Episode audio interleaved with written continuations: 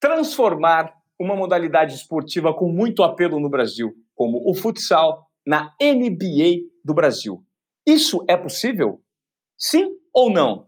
É, o esporte invade a desobediência produtiva porque a gente tem a honra de receber hoje aqui um cara que eu já entrevistei no Qual é Moré, que é um outlier do mundo da comunicação e do esporte, um cara chamado Fred, é, que arrasa quarteirões, que provoca barulho onde quer que vá, principalmente conectado com as novas gerações. E temos também o privilégio de receber hoje do Desobediência Produtiva Felipe Drummond. É, o cara que é o presidente do time que recebeu o Fred e está transformando esse case num dos cases mais disruptivos e que servem de exemplo para as marcas e para o desenvolvimento do esporte no Brasil. Que prazer ter os dois aqui. Felipe e Fred, sejam bem-vindos. Obrigado, Ivan. Prazer muito grande estar aqui ao lado de duas feras. Eu estou até com frio na barriga aqui, porque vocês são profissionais. Essa não é a minha área, é, mas é um prazer muito grande. Muito obrigado pelo convite. Uma honra imensa estar ao seu lado e ao lado do Fred. Uma honra estar participando aqui, Ivan, como já te falei no Qual é Moré, como já te falei pessoalmente, por WhatsApp, enfim, você é uma das minhas referências, um prazer incrível ser convidado por você e estar aqui com o nosso excelentíssimo presidente, sempre bom para fazer aquela média e segurar nossa vaguinha no time. Olha, para você, para você que ainda não assistiu, vá para o YouTube. Porque, me corrija se eu estiver errado, é a primeira série do YouTube Originals no Brasil? Não, não é a primeira. Já teve uma com o Whindersson e teve com a Natália Arcuri. Então, mas esportiva, Natália... sim. É, do esporte é a primeira. Vai para cima, Fred. Exatamente, eu fui. Vai para cima, Fred. Cara, e o Fred foi para cima porque, gente, se você não se conectou ainda com o que está rolando, o Fred, que é um cara que veio de baixo, é um grande comunicador, surgiu como uma das maiores revelações na internet, no digital e na comunicação esportiva dentro dos Desimpedidos, se transformou numa marca tão grande que agora virou um jogador profissional de futsal. E toda essa ideia está se transformando em um case que a gente pode até comparar com o um documentário recente da Netflix, né? O Last Dance é o documentário do Michael Jordan que conta toda a trajetória dos 20 anos dele. A gente vai comparar os números e vai fazer um estudo de caso de como surgiu essa ideia, do que ela está gerando, do impacto que está tendo na sociedade. Fred, isso transformou sua vida, cara? Como é que surgiu virar jogador de uma hora para outra? Quer dizer, não foi de uma hora para outra, né? É, não, de uma hora para outra, muito pelo contrário. Na verdade, é um sonho muito antigo, né? É o sonho mais antigo que eu tenho da minha vida. Sempre busquei isso. O meu grande sonho sempre foi ser jogador de futebol ou de futsal futsal, enfim, qualquer modalidade que tivesse envolvida com bola nos pés, uh, mas acabou que eu não consegui, não consegui realizar, né, por conta que eu não era tão bom assim, para falar a verdade. é, ainda bem que veio o YouTube aí, eu consegui aprimorar com muita dedicação, com muita determinação, uh, consegui ser notado e a gente conseguiu levar esse projeto para frente. E ele surgiu, a gente estava conversando aqui com o presidente, surgiu de várias pontas, assim. É, a, a, o primeiro contato, de fato, foi o Gui do Magnus, né, da equipe de, de marketing, juntamente com o Rodrigo Capita. Eu fui gravar um desafio lá e eles fizeram o convite. Eu achei que era loucura, mas por dentro eu tava, pô, já quero assinar o mais rápido possível. Eu trouxe essa ideia para São Paulo, o YouTube Originals já queria desenvolver um conteúdo premium, né, para difundir essa plataforma, e eles queriam uma história interessante. Foi quando eu apresentei essa história pro, pro meu chefe, o Rafa Grosten, ele falou com o YouTube, eles gostaram da ideia, nós falamos com o Magnus, e aí as coisas começaram a acontecer, e acho que aconteceram da melhor maneira possível. Felipe, agora fala do ponto de vista do gestor de um time de futebol qual foi o impacto e você, todos, os, todos os reflexos da vida de alguém tão forte no que diz respeito a se conectar com novas gerações para dentro do futsal? Ah, Ivan, é impressionante assim a força que o Fred tem, né? A gente, eu brinco com ele que eu falo que toda vez que eu o encontrar na vida eu falarei obrigado, Fred. Então esse é meu jargão e mais uma vez obrigado, Fred, porque realmente uh, o vai para cima Fred coloca o futsal uh, em um outro nível, em um outro patamar de visibilidade. Eu costumo dizer sempre, Ivan, que hoje a criançada joga futsal dentro de uma quadra de futsal e com um tênis de futsal, mas ela acredita veemente que ela está jogando futebol com a chuteira do Cristiano Ronaldo, porque ele não consegue visualizar e saber quem são as equipes de futsal, saber quem são os ídolos do futsal. Então, esse processo de construção, que era algo que a gente vinha buscando já desde 2018, é, criar uma relação para conseguir se comunicar diretamente com esse público mais jovem. É, em 2018, a gente teve a oportunidade de receber o Desimpedidos para a gravação do Super Clássico Desimpedidos, que foi fantástico, foi super legal. Foi o primeiro contato que a gente teve ali com o Fred, com toda a galera da NWB.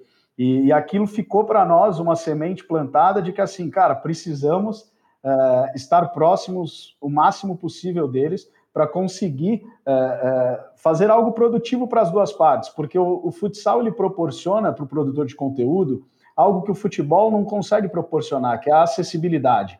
Os atletas são muito mais acessíveis, o clube é muito mais acessível, as portas estão abertas, você consegue se comunicar, você tem liberdade para brincar, para o treinador, enfim. Tem essa. A, a, falta de demanda gera uma acessibilidade muito legal. E está sendo fantástico, assim, nossas mídias sociais, é, o nosso Instagram, ele cresceu quase que 200%. É, o nosso YouTube, eu não sei nem falar em percentual, a gente tinha 20 mil, a gente já está com mais de 100 mil inscritos. Então é, é, espetacular. Cada vez que o Fred vai lá e fala assim, galera, segue o Magnus, a gente aumenta mais 10%. É, é uma força gigantesca que agora cabe a nós, né, Ivan? É, e mais uma vez agradecendo esse espaço, cabe a nós fomentarmos para que no, o Vai para Cima Fred não seja uma paixão de pandemia, né? Para que essa garotada possa realmente amar o futsal e, e acompanhar o futsal e que a modalidade se estruture para crescer novamente, para alcançar grandes números e, e, vir a se tornar uma das modalidades mais relevantes do nosso país. É, essa referência que eu tenho do impacto que isso tem gerado, para mim, é a métrica que eu tenho próxima de um vizinho, o Felipe, filho de um amigo. Eu estou aqui no Litoral Norte, né, durante esse período de pandemia, e o filho dele de, acabou de completar oito anos. Ele, ele não tem vínculo com o futsal, mas ele passou a ter que ele quer uma camisa do Magnus porque ele gosta do Fred. E isso é fazer a exploração de um conteúdo por meio do esporte, né, por meio de uma figura pública, e explorar um esporte como o, o, a válvula de, de, de ignição para despertar o valor de uma modalidade numa nova geração que vocês usaram de uma forma muito assertiva. Fred, eu queria que você falasse dessa responsabilidade que você passa a ter ao liderar uma nova camada de seguidores não só enquanto comunicador, mas também como um profissional de referência, cara, porque você tem o poder nas suas mãos de transformar uma modalidade. E isso passa a ser algo muito grande, né? Sem dúvida, Ivan. É, não é só uma responsabilidade que que ela apareceu na minha vida. Eu busquei essa responsabilidade quando a gente buscou o Magnus, era algo quase que pessoal, assim, porque uh, eu sempre tive contato com o futsal, joguei futsal a minha vida inteira, uh, o meu maior ídolo é do futsal e eu sempre identifiquei que a modalidade é pouquíssimamente reconhecida. E eu, quando eu pensei, eu falei, mano, se eu for pro futsal, a chance da, do conteúdo ter mais abertura né, com o clube, que foi o que o Felipe estava dizendo, que a gente tem muito mais abertura no futsal do que com o futebol, não tem nem comparação. Então a gente ainda vai conseguir mostrar os ídolos que sempre deveriam estar em evidência para a grande mídia, principalmente para o público jovem, porque a gente renova uh, o público da modalidade. Então foi uma, uma responsabilidade que eu fui atrás e que eu fiz questão e, e sou muito feliz por ser é, um dos responsáveis, por tentar ser, né? Não, não dá para falar assim, nossa, mudei o esporte, claro que não. Então, espero que eu tenha contribuído e esteja contribuindo pelo menos uma fatiazinha aí com o futsal. Você tá porque você mexe com uma camada da população, Fred, que não necessariamente está indo atrás da modalidade é, por conta da modalidade em si, mas eles estão descobrindo o valor por meio de um exemplo que você está gerando. Felipe, de que forma isso? Sim, ah, pode... até te interromper assim. Tinham, teve pessoas assim é, que chegaram para mim e falaram, Fred, é, vou ser muito sincero com você, eu não conhecia o futsal. Eu não achava que o futsal era tão legal assim. Eu tinha preguiça de assistir e tal, não sei o quê. Pessoas começaram a assistir os jogos que já passaram do Magnus uh, na televisão, que estão disponíveis no YouTube. É, começaram a jogar, começaram a se interessar. Assim, teve uma frase que que me impactou muito, que foi do Rodrigo Capita, que veio falar comigo. Ele falou, ele também, assim como o Felipe, ele fica me agradecendo o tempo todo. E eu falo, não, eu tenho que agradecer vocês por ter me proporcionado a melhor experiência da minha vida. Mas ele chegou para mim e falou, Fredão, você me mostrou para o Brasil, velho. É, as pessoas não me conheciam, ninguém sabia quem eu era. Você mostrou pelo Brasil. E o Rodrigo foi quantas vezes campeão mundial, presida? Ele foi cinco. É, ele tem, ele três tem pelo quatro títulos de mundial de clubes e, e um pela seleção, né? Cinco vezes.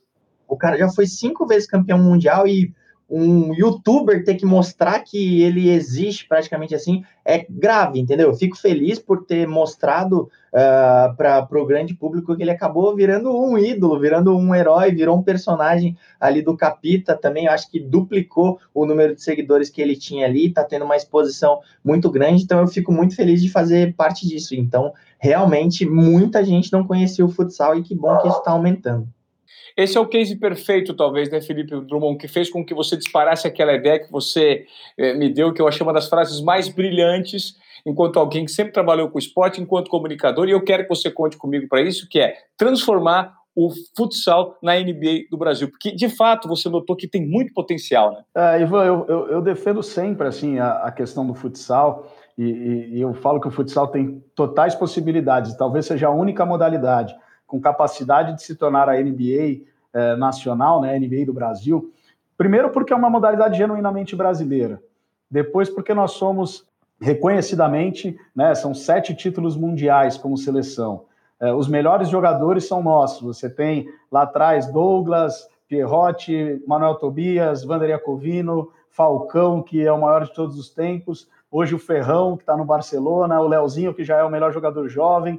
Então, assim, eh, os nossos atletas são os melhores do mundo. E, e um ponto importante, né?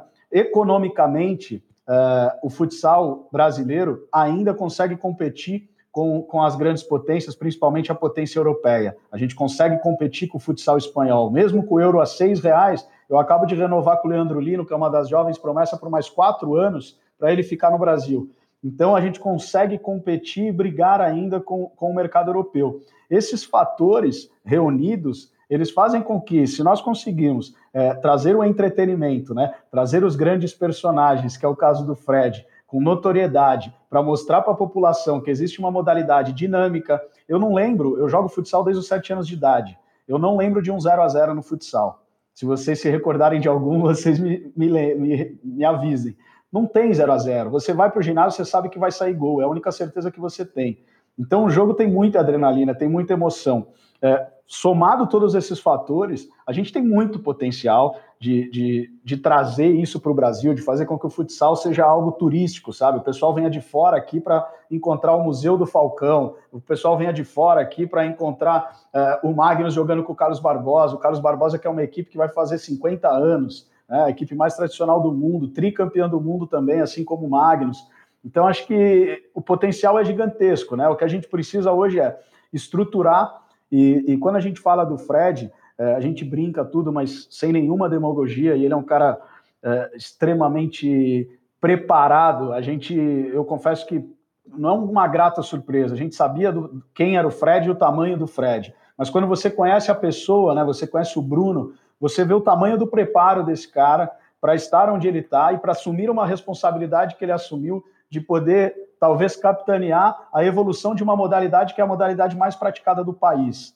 É, isso é maluco. Né? E ele assumiu essa responsabilidade com muito preparo, né? como pessoa, como personalidade. E surfando essa onda, apresentando o futsal, a gente tem que apresentar o futsal para as marcas. O presidente do BTG Pactual, por exemplo, é, ele não conhecia o futsal e o filho dele foi na final assistir o jogo de futsal porque conheceu através do Fred e ficou apaixonado por aquilo. E aí ele foi na final no jogo contra o River Plate, ele estava lá, ganhou uma camiseta, e agora o, o, o, presidente de uma das principais instituições financeiras do país conhece a modalidade, passa a ter interesse na modalidade, então entende como processo de visibilidade, ele vai ganhando uma, uma, uma proporção que vai gerar investimento, e aí, consequentemente, notoriedade, né? e o segundo passo que é a, a popularidade efetiva diante do, do país e do mundo. É, é, é, um, é, um, comportamento de extrema desobediência produtiva que a gente fala, né? É que quebrar alguns protocolos e entregar mais do que esperado, usando como base a percepção, por meio da intuição, confiança e coragem num projeto muito bem desenhado e que passou a, se, passou a ser um sucesso, né? Se transformou num sucesso. Fred, a responsabilidade está principalmente em relação à formação de crianças, porque, como o próprio Felipe disse, o futsal é uma modalidade que é a mais praticada no Brasil, porque qualquer lugar tem uma quadra, né? E as crianças não jogam bola, elas jogam futsal, que também tem nome de futebol, mas pelo fato de ser numa, numa sala, é futsal. E ele é muito marginalizado. Você mesmo disse que as pessoas com quem você conversava, que tinham um grande efeito, você percebeu que a entrada e o acolhimento do futsal foram muito grandes. O que, que você percebeu durante a produção dessa série em relação à repercussão única e exclusivamente da série, o feedback de jovens observando o que você faz? Porque você já é um cara que tem um reconhecimento, uma visibilidade muito grandes, né? O que, que mudou em relação ao reconhecimento especificamente do jogador daqui em diante? Ah, eu acho que, assim, Ivan, eu acho que a gente contribuiu muito para para o futuro do futsal, assim, porque talvez a, as crianças, é aquilo que o, que o Felipe falou, talvez eles não encarassem o futsal como um esporte, entendeu? Encarassem só como uma brincadeira, só como uma filial do futebol ali. E talvez algumas crianças agora se sintam vocacionadas a se tornar jogador profissional de futsal. E quanto mais gente pensar nisso, mais chances a gente tem de ter craques, de ter pessoas habilidosas como como o Falcão, acho difícil que nascer mais alguém parecido ali, mas como o Leandro Lino, como o Leozinho, que o, que o presidente citou. Então, eu acho que o grande impacto é nisso, assim. Mas, é, sendo bem sincero, o que mais me deixou feliz é que eu recebi feedback de um monte de gente, tanto jovens quanto adultos, na questão de se inspirar no sonho, entendeu? Não só especificamente para quem quer ser jogador de futebol, para quem quer ser jogador de futsal. Se você quer ser eletricista, enfermeiro, advogado, é, eu consegui mostrar através da série que é só você querer. É só entre aspas, né? É só você querer e você batalhar e trabalhar muito para que isso aconteça. Então, acho que esse é o grande fruto que essa série pro proporcionou para a galera. Eu vou fazer um pedido para quem esteja nos acompanhando agora no arroba no, no Desobediência Produtiva Podcast, para seguir o arroba Desobediência Produtiva no Instagram, se filiar aos Close Friends para começar a receber material exclusivo. Além dessa entrevista que a gente fez com o Fred, está fazendo com o Fred aqui nesse podcast, tem um podcast super bacana que ele fala sobre a trajetória dele enquanto comunicador e as origens no Qual é Moré. Fica o convite para você ouvir também. Felipe, eu queria te perguntar agora em relação a números que essa série já trouxe, é, em relação a views, em relação a comparações com cases enormes, como, por exemplo, esse que a gente viu recentemente na Netflix, que é o case do, do Michael Jordan, né, que a gente trouxe para a questão. Tá certo que o Michael Jordan tem um nível de alcance muito grande, e lá eles revelaram o poder de um formato de conteúdo, que o Fred vai concordar comigo, que é o behind the scenes, que são os bastidores, né? O bastidor é algo que o Fred sabe a dificuldade que a gente tem para conseguir dentro de, de clube de futebol hoje.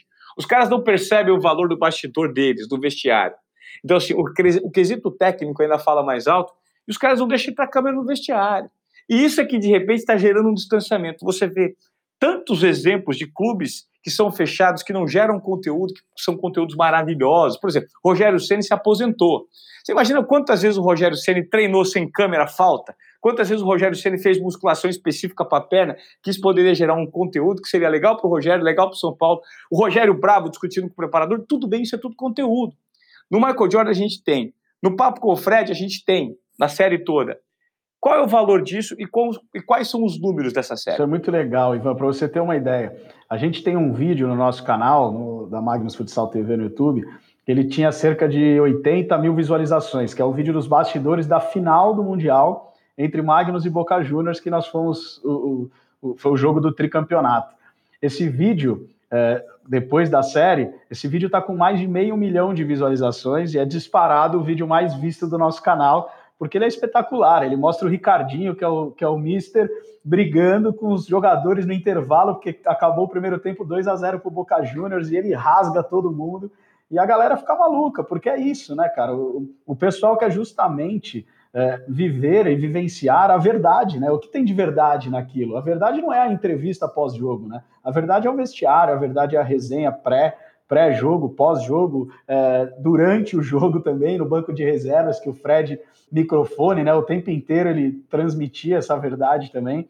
Então isso é espetacular. Eu tenho os números aqui, talvez o Fred até a gente não tenha espalhado, talvez ele tenha até mais atualizados do que eu. O último número que a gente tem aqui da série é de quase de mais de 29 milhões de views e entre 9 e 10 milhões de usuários únicos na série, que é um número assim exorbitante. Se você comparar com a Last Dance, Uh, o Netflix divulgou que teve 23 milhões de visualizações do, da série, né, total. Então, assim, a gente está é, competindo com o Michael Jordan, que é o maior jogador de todos os tempos do basquete, um ídolo mundial. É claro que essa competição mercadologicamente não existe, né? Mas em números é possível você, você fazer um comparativo sim.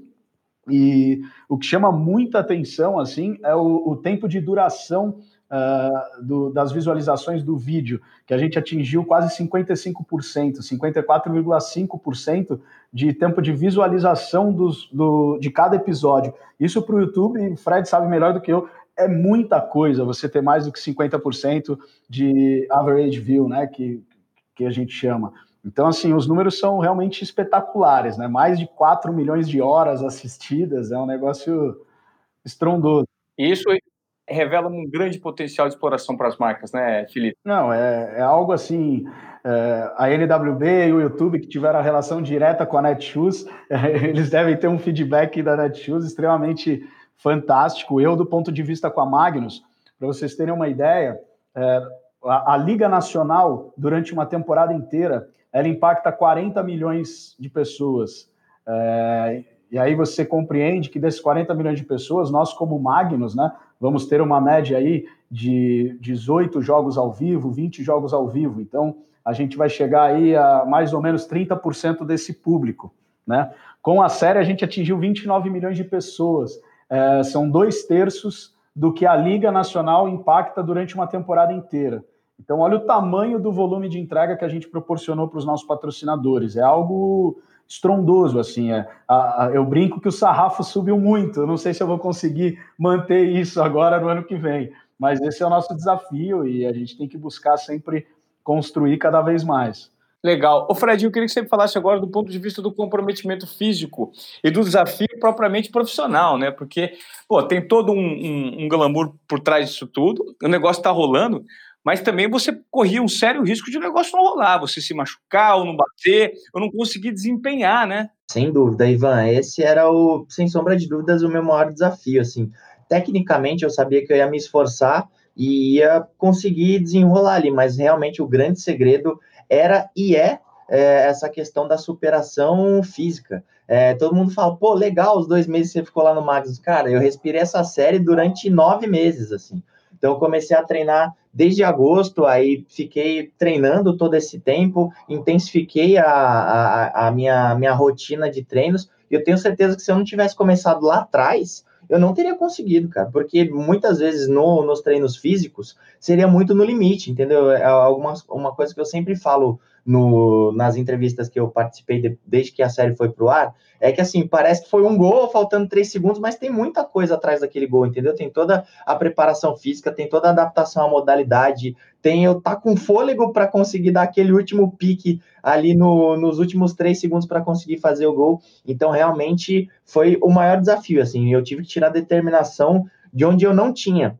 Tanto que até é engraçado, porque agora eu tô, voltei a treinar para justamente tirar essa lesão no joelho, que era um risco muito grande que eu tinha, sei lá, tomar uma pancada, fazer um giro e lesionar meu joelho e ficar totalmente de fora. Então, essa foi a grande pressão que estava sobre as minhas costas. Tanto que quando eu faço o gol, eu tinha pensado mil comemorações, eu não consegui fazer nenhuma, porque realmente eu lavei a alma ali, porque eu sabia que naquele momento a gente tinha entregado a série da melhor maneira possível, mas só que tinham muitas pessoas dependendo de mim. Assim, não, não é soberba nem nada, tal, porque o nome da série vai para cima Fred, então tinha toda a nossa equipe de filmagem, tinha o YouTube Brasil, o YouTube Los Angeles, a NWB, que é a nossa produtora, a comissão técnica, os jogadores, o presidente, a Magnus, a marca, uh, toda a minha exposição, porque assim, é, eu estou muito bem consolidado no YouTube como apresentador. Então, tipo, eu abri mão da minha vida tive a desobediência de me arriscar numa, numa área completamente nova, mas felizmente a gente conseguiu. Foi um grande peso, uh, foi psicologicamente pesado também, não vou negar,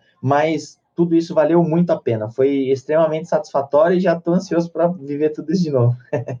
Fred, eu queria que você me falasse também agora, enquanto não só profissional do, do esporte que você virou, mas como o produtor de conteúdo, do valor que de repente os clubes passariam a, a observar em relação a conteúdos de bastidores, né? Porque nós, jornalistas e, pessoas que estão atrás de, coisas diferentes para contar para as pessoas, você teve o privilégio de entrevistar mais de uma vez o Cristiano Ronaldo, e você, o bastidor foi o que deu muito, muito, muita visibilidade. As pessoas estão querem cada vez mais estar conectadas com situações reais, que são situações de bastidor, que as pessoas vendem, vendem, vendem passam verdade, situações reais que não são combinadas, e você vive muito isso na série, né? Como você acha que os clubes, do ponto de vista de conteúdo mesmo, poderiam se aperfeiçoar em relação à abertura? Você acha que o mercado do futebol ele é muito cruel ainda? A parte do, do, do daquela aquela coisa conservadora ainda ela prevalece no meio da bola? Muito, Ivan, muito. A gente, felizmente e infelizmente, sabe muito bem o quanto é difícil a gente extrair uma informação do clube, mas aí eu acho que é uma via de mão dupla, assim. Uh, eu acho que os clubes ainda têm uma política muito antiga com relação a revelar os bastidores, mas isso também é muito culpa da torcida, entendeu? Porque qualquer motivo, uh, os clubes têm um medo impressionante de ser zoado pelo rival, de virar meme, não sei o que, mas, cara, faz parte, velho. A, a, o que você tem a ganhar é muito maior do que você tem a perder. E eu acho que, inclusive, vocês estavam falando disso. Uh, a série, quando você mostra os bastidores, você transforma os jogadores em pessoas. Isso sempre foi meu grande objetivo. Aprendi com o Thiago Leifert, aprendi com você. Eu sempre quis, quando tinha alguma coisa fora da casinha, sem o jogador ficar falando, ah, não, vamos trabalhar firme essa semana para a gente conseguir os três pontos. Aí eu comecei a virar amigo dos jogadores. Eu falei, mano, e aí? Que, que, por que, que vocês respondem a mesma coisa? Falei, ah, porque sempre perguntam a mesma coisa. É difícil alguém fazer alguma pergunta que seja diferente. Então, esse sempre foi o meu objetivo. Na série, foi, foi totalmente esse. Eu era um personagem, mas queria mostrar algumas pessoas ali dos bastidores também, como o Capita virou, como o Barão virou, como o Marquinhos também virou uh, no, no React que a gente gravava. Então é isso, as pessoas, é, tu, as redes sociais são gigantescas e elas só existem por conta de identificação. Então, quanto mais identificação as pessoas têm com os personagens do seu time, da comissão técnica, da presidência, enfim, mais eles vão consumir aquele conteúdo, os números vão subir e a chance de investir no esporte ela aumenta consideravelmente.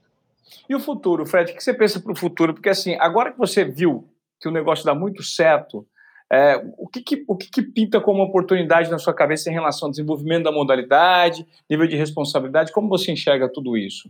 Assim, eu vesti essa camisa do futsal para sempre. Então eu quero muito que, que daqui a alguns anos as pessoas, quando falarem de futsal, lembrem da série, que possa ter sido um marco assim, e que pensem no meu nome para evento, para continuar divulgando a modalidade, para seguir como uma bandeira do futsal mesmo. Assim. Então, para o futuro, eu, eu, penso nisso. Felipe, me fala sobre esse potencial pouco explorado de bastidores, principalmente por meio de marcas e outras modalidades. Uh, Ivan, a gente, eu, eu, eu, respondo muito sobre o Magnus, né, quando as pessoas falam assim, o que você encara como diferencial do Magnus Futsal? Por que, que o Magnus Futsal vem se destacando em tão pouco tempo, né, em seis anos de vida, conquistou todos os títulos possíveis, Libertadores, eh, Liga Nacional de Futsal, Campeonato Paulista, três títulos mundiais, Taça Brasil. Eh, eu remeto isso justamente a essa expertise de lá atrás, em 2013, quando a gente foi desenhar o projeto que era um sonho do Falcão, ele tinha o desejo de ter uma equipe em Sorocaba, na cidade de Sorocaba, e aí eu tinha uma agência, tenho uma agência né, de, de, marketing esportivo, que é a TFW, ele comentou comigo sobre esse desejo, e eu, por ter sido atleta de futsal, também um atleta não bem sucedido, era mal goleiro, por isso que não virou profissional, foi estudar, né? E, e eu, o, o, que eu imaginava, justamente essa entrega com a cabeça do marketing, eu falava assim, falava, cara, por que, que o futsal não performa? É, eu acho que o esporte como um todo, quando vocês falam do futebol, é, eu costumo dizer que o, o, grande erro do futebol brasileiro é ele ainda não ter entendido que nós somos uma ampla plataforma de produção de conteúdo, ponto. O jogo, ele é o clímax da nossa produção de conteúdo, mas ele também é uma produção de conteúdo, a gente vende conteúdo. E as pessoas transformam isso num outro negócio que não é a essência dele. É, as, nós somos um produtor de conteúdo e o jogo acontece uma vez por semana, no máximo duas. Então a gente tem que produzir, fomentar muito conteúdo semanalmente para desenvolver. Acho que esse todo, esse entendimento da, da plataforma, para vocês terem uma noção, uh, o Magnus, o ano passado, entregou 203 eventos para o seu patrocinador master, que é a Magnus. É quase que um evento por dia. É claro que quando a gente fala de 200 eventos, um jogo, por exemplo, eu entrego às vezes 7, 8 eventos é, dentro do mesmo da mesma plataforma. Mas é muita coisa, é muita performance para conseguir é, validar o recurso, investimento que eles fazem, que automaticamente reflete no investimento para eu conseguir manter o Rodrigo Capitão por sete temporadas, o Falcão pelas últimas cinco temporadas da carreira dele, o Danilo Barão, que foi o MVP da liga, eu vou lá e trago ele o Leandro Lino, que tem proposta do Barcelona, faz quatro anos que o Barcelona tenta levar o Leandro Lino, a gente não deixa ele ir, e agora a gente segurou ele por mais quatro anos. o Leozinho, que já recebeu proposta da Espanha também, a gente segurou. Então, assim, a gente consegue angariar recurso justamente por performar com uma plataforma de comunicação. Eu acho que o que falta, é, não só para o futsal, mas para o esporte brasileiro, e é o que a gente vem tentando mudar na nossa modalidade, é as pessoas encararem é, o esporte como uma ampla plataforma de produção de conteúdo. A hora que essa chave virar, nós vamos ter muito mais abertura, tanto para os patrocinadores realizarem suas ativações, quanto para, para a, a mídia, né, a mídia em geral, né, os, os, os veículos de imprensa, terem uma cobertura muito mais ampla e muito mais próximo da realidade, que eu acho que é isso, né? Os jovens hoje é, fogem da TV e estão conectados diretamente com os Desimpedidos, com o Fred, por exemplo, porque eles passam a verdade. É isso que o jovem busca, né? A pessoalidade. Acho que o esporte precisa encarnar isso, porque vai certamente melhorar a entrega para as marcas, a entrega para o público e a entrega para os veículos de imprensa.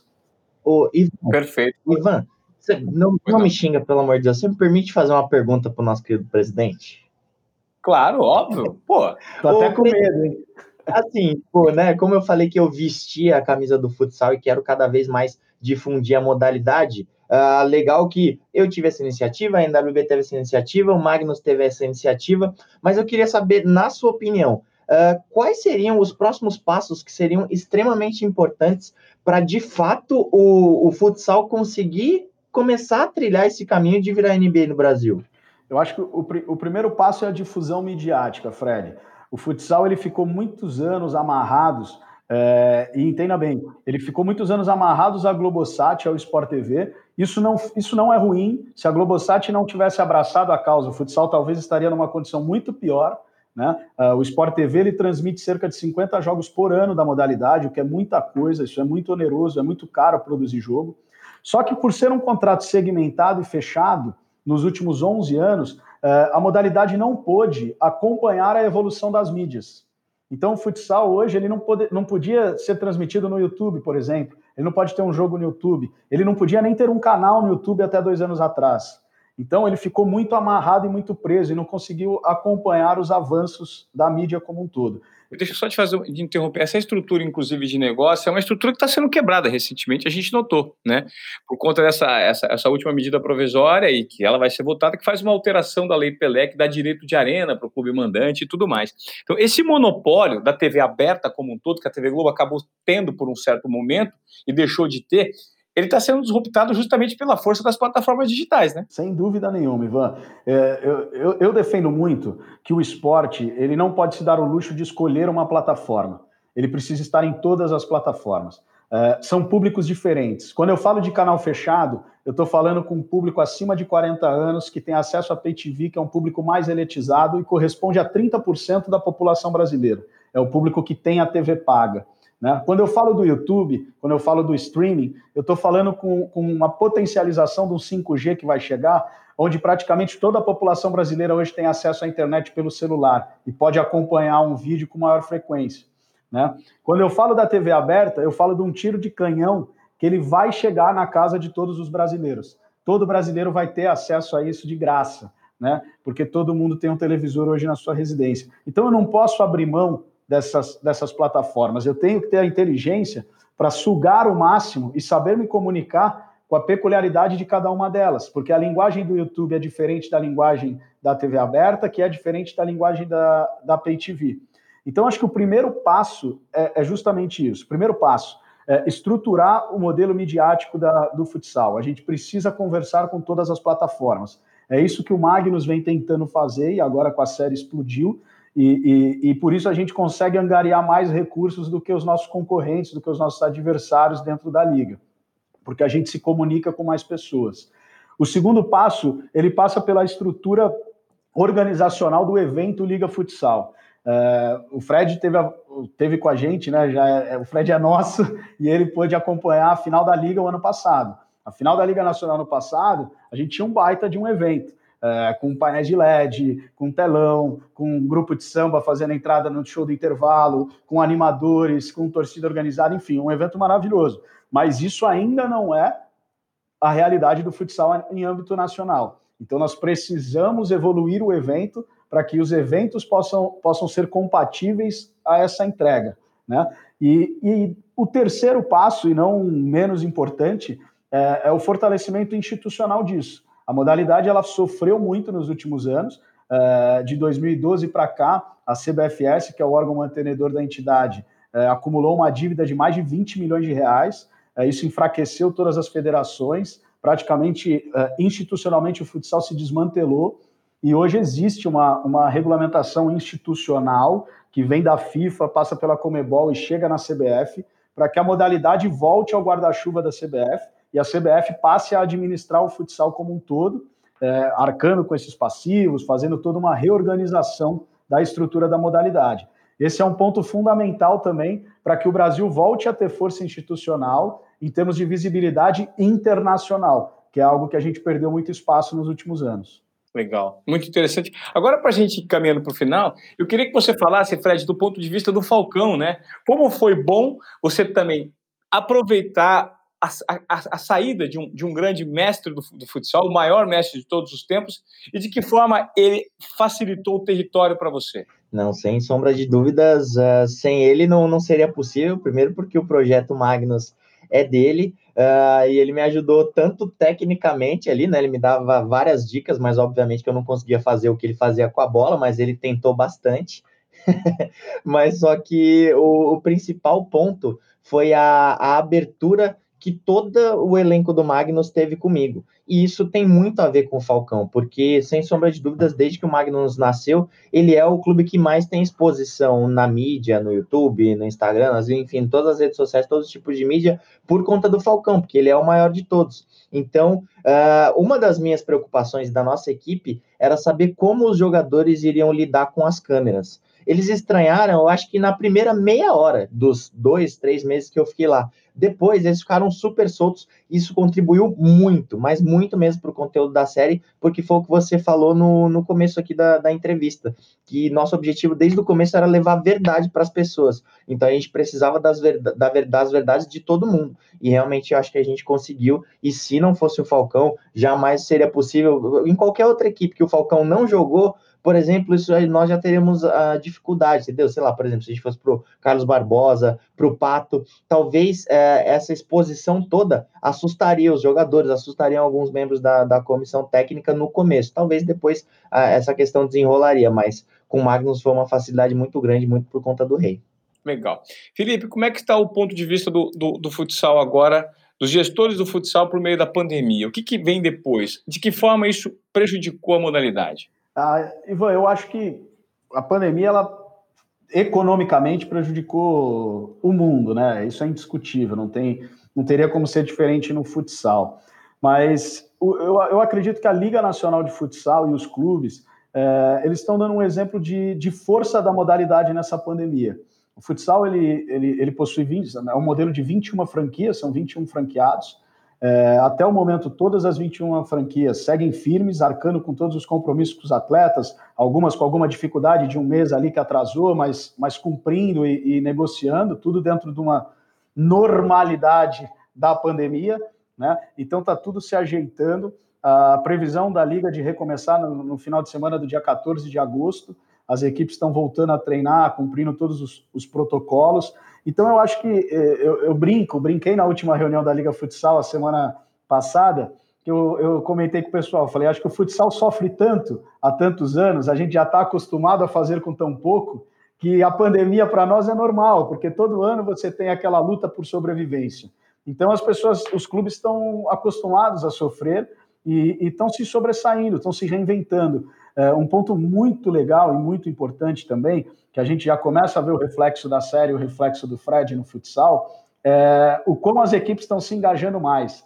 A gente já começa a ver é, o Joinville com vídeo de bastidores, o Pato Branco com vídeo de bastidores, o América Mineiro com projeto para entrar na Liga Futsal, contratando o Lucaneta, que é um outro youtuber, já quer fazer jogo com o Magnus Futsal para promover isso, e é sensacional, é conteúdo, é volume de mídia, é exposição para a modalidade.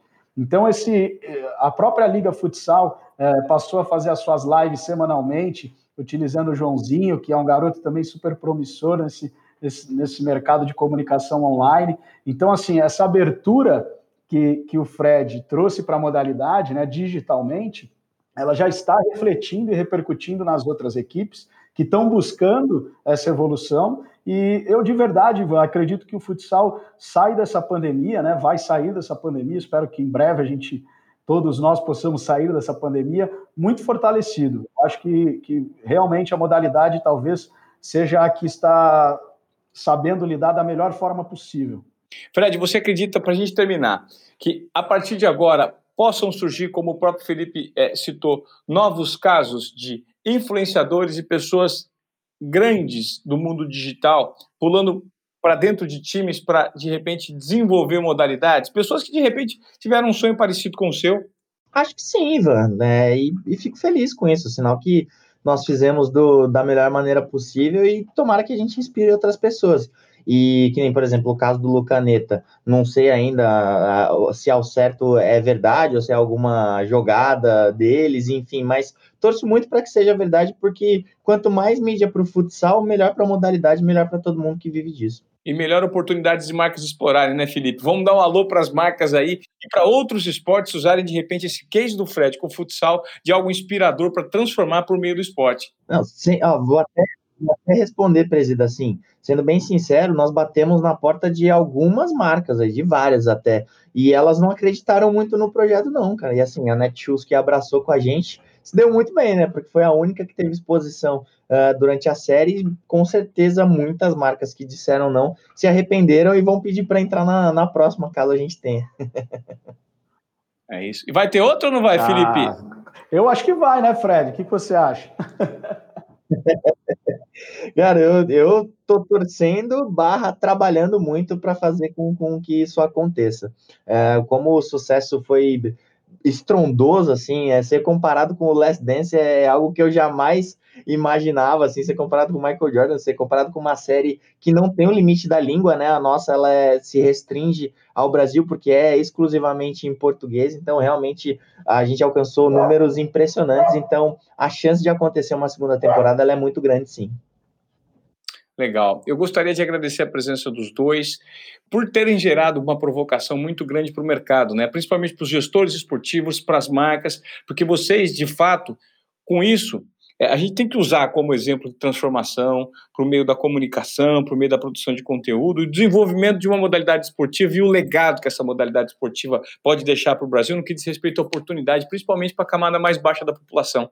Né? A gente fala de sucesso, de números, de fama, mas é importante que o Brasil tenha e traga uma modalidade esportiva como o futsal, porque é impressionante. Cara, você vê sem nenhum tipo de discriminação para outras modalidades, tá? Mas você vê, por exemplo, skate, o surf vai entrar, super legal, para parabéns, bacana. Mas por que, que o futsal não está na Olimpíada? Então, assim, cabe a nós, comunicadores e produtores de conteúdo, batermos nessa tecla e desvendarmos por meio de um bate-papo tão aberto como esse num podcast, iniciativas que fazem sucesso para que sirvam de inspiração para outras marcas e para outras modalidades esportivas, né, Felipe? Não, é espetacular, Ivan. Eu vou até. A gente está caminhando para o final, mas eu vou cometer uma desobediência para falar de alguns números, que é importante que o nosso público, a gente sabe que muita gente do mercado é, escuta o seu podcast, prestigia você.